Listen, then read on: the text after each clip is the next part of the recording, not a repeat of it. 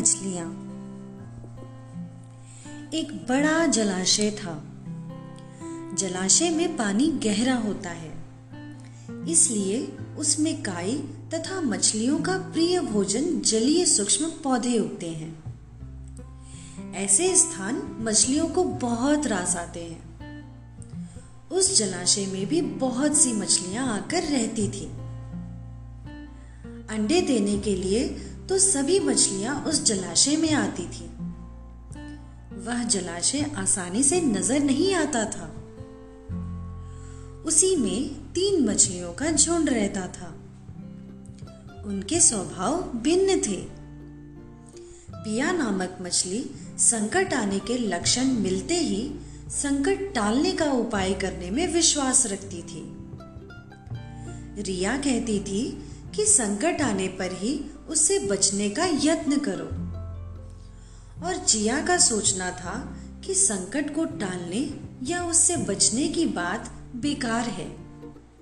करने कराने से कुछ नहीं होता। जो किस्मत में लिखा है, वह होकर रहेगा। एक दिन शाम को मछुआरे नदी में मछलियाँ पकड़कर घर जा रहे थे।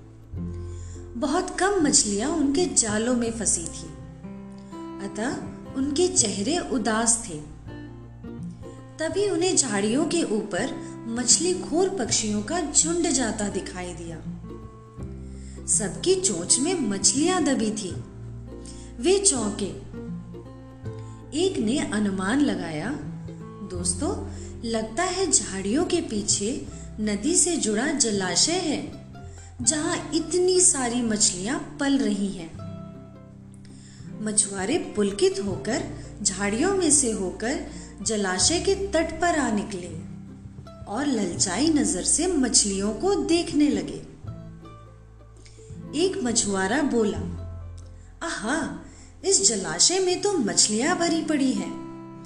आज तक हमें इसका पता ही नहीं लगा। यहाँ हमें ढेर सारी मछलियाँ मिलेंगी। दूसरा बोला, तीसरे ने कहा, आज तो शाम गिरने वाली है, कल सुबह ही आकर यहाँ जाल डालेंगे। इस प्रकार मछुआरे दूसरे दिन का कार्यक्रम तय करके चले गए। तीनों मछलियों ने मछुआरे की बात सुन ली थी। पिया मछली ने कहा, साथियों तुमने मछुआरे की बात सुन ली। अब हमारा यहाँ रहना खतरे से खाली नहीं है। खतरे की सूचना हमें मिल गई है। समय रहते अपनी जान बचाने का उपाय करना चाहिए।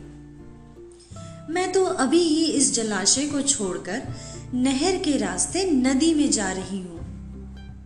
उसके बाद मछुआरे सुबह आए, जाल फेंके मेरी बला से।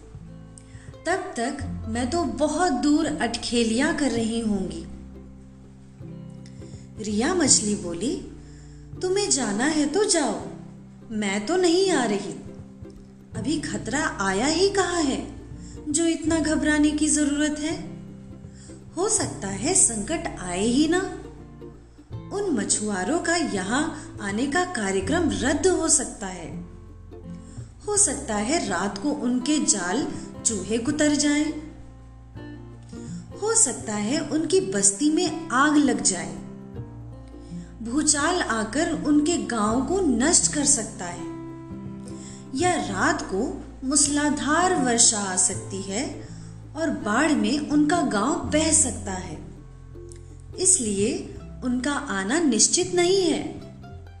जब वे आएँगे, तब की तब सोचेंगे। हो सकता है मैं उनके जाल में फंसू ही ना। चिया ने भाग्यवादी बात कही।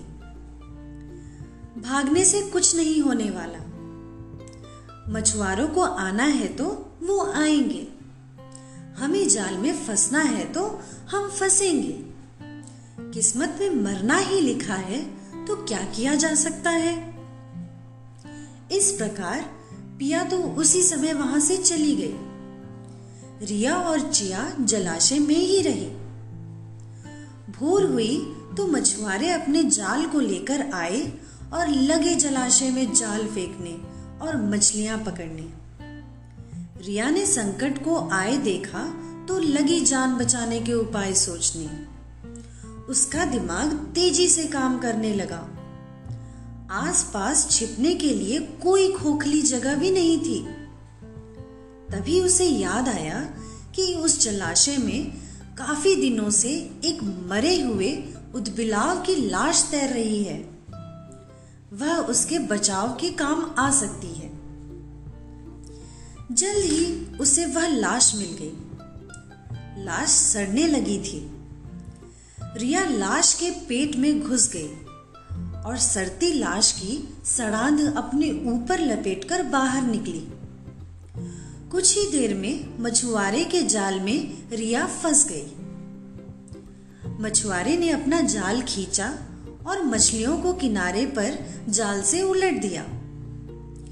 बाकी मछलियाँ तो तड़पने लगी, परंतु रिया दम साधकर मरी हुई मछली की तरह पड़ी रही। मछुआरे को सड़ांध का भबका लगा तो मछलियों को देखने लगा। उसने निर्जीव पड़ी रिया को उठाया और सूंघा। यक यह तो कई दिनों की मरी मछली है, सड़ चुकी है। ऐसे बड़बड़ाकर, बुरा सा मुँह बनाकर उस मछुआरे ने रिया को जलाशय में फेंक दिया। रिया अपनी बुद्धि का प्रयोग कर संकट से बच निकले में सफल हो गई। पानी में गिरते ही उसने गोता लगाया और सुरक्षित गहराई में पहुंचकर जान की खैर मनाई। चिया भी दूसरे मछुआरे के जाल में फंस गई थी और एक टोकरे में डाल दी गई। भाग्य के भरोसे बैठी रहने वाली चिया ने उसी टोकरी में अन्य मछलियों की तरह तड़प तड़प कर प्राण त्याग दिए। तो मित्रों आपको इससे क्या सीख मिली? भाग्य के भरोसे हाथ पर हाथ धरकर बैठे रहने वालों के विनाश निश्चित हैं। पिया की तरह संकट का संकेत मिलते ही उपाय सोचना सबसे उत्तम है। रिया की तरह संकट आने पर दिमाग लगाना भी उचित हो सकता है। लेकिन चिया की तरह भाग्य के भरोसे रहना सबसे खतरनाक है। धन्यवाद।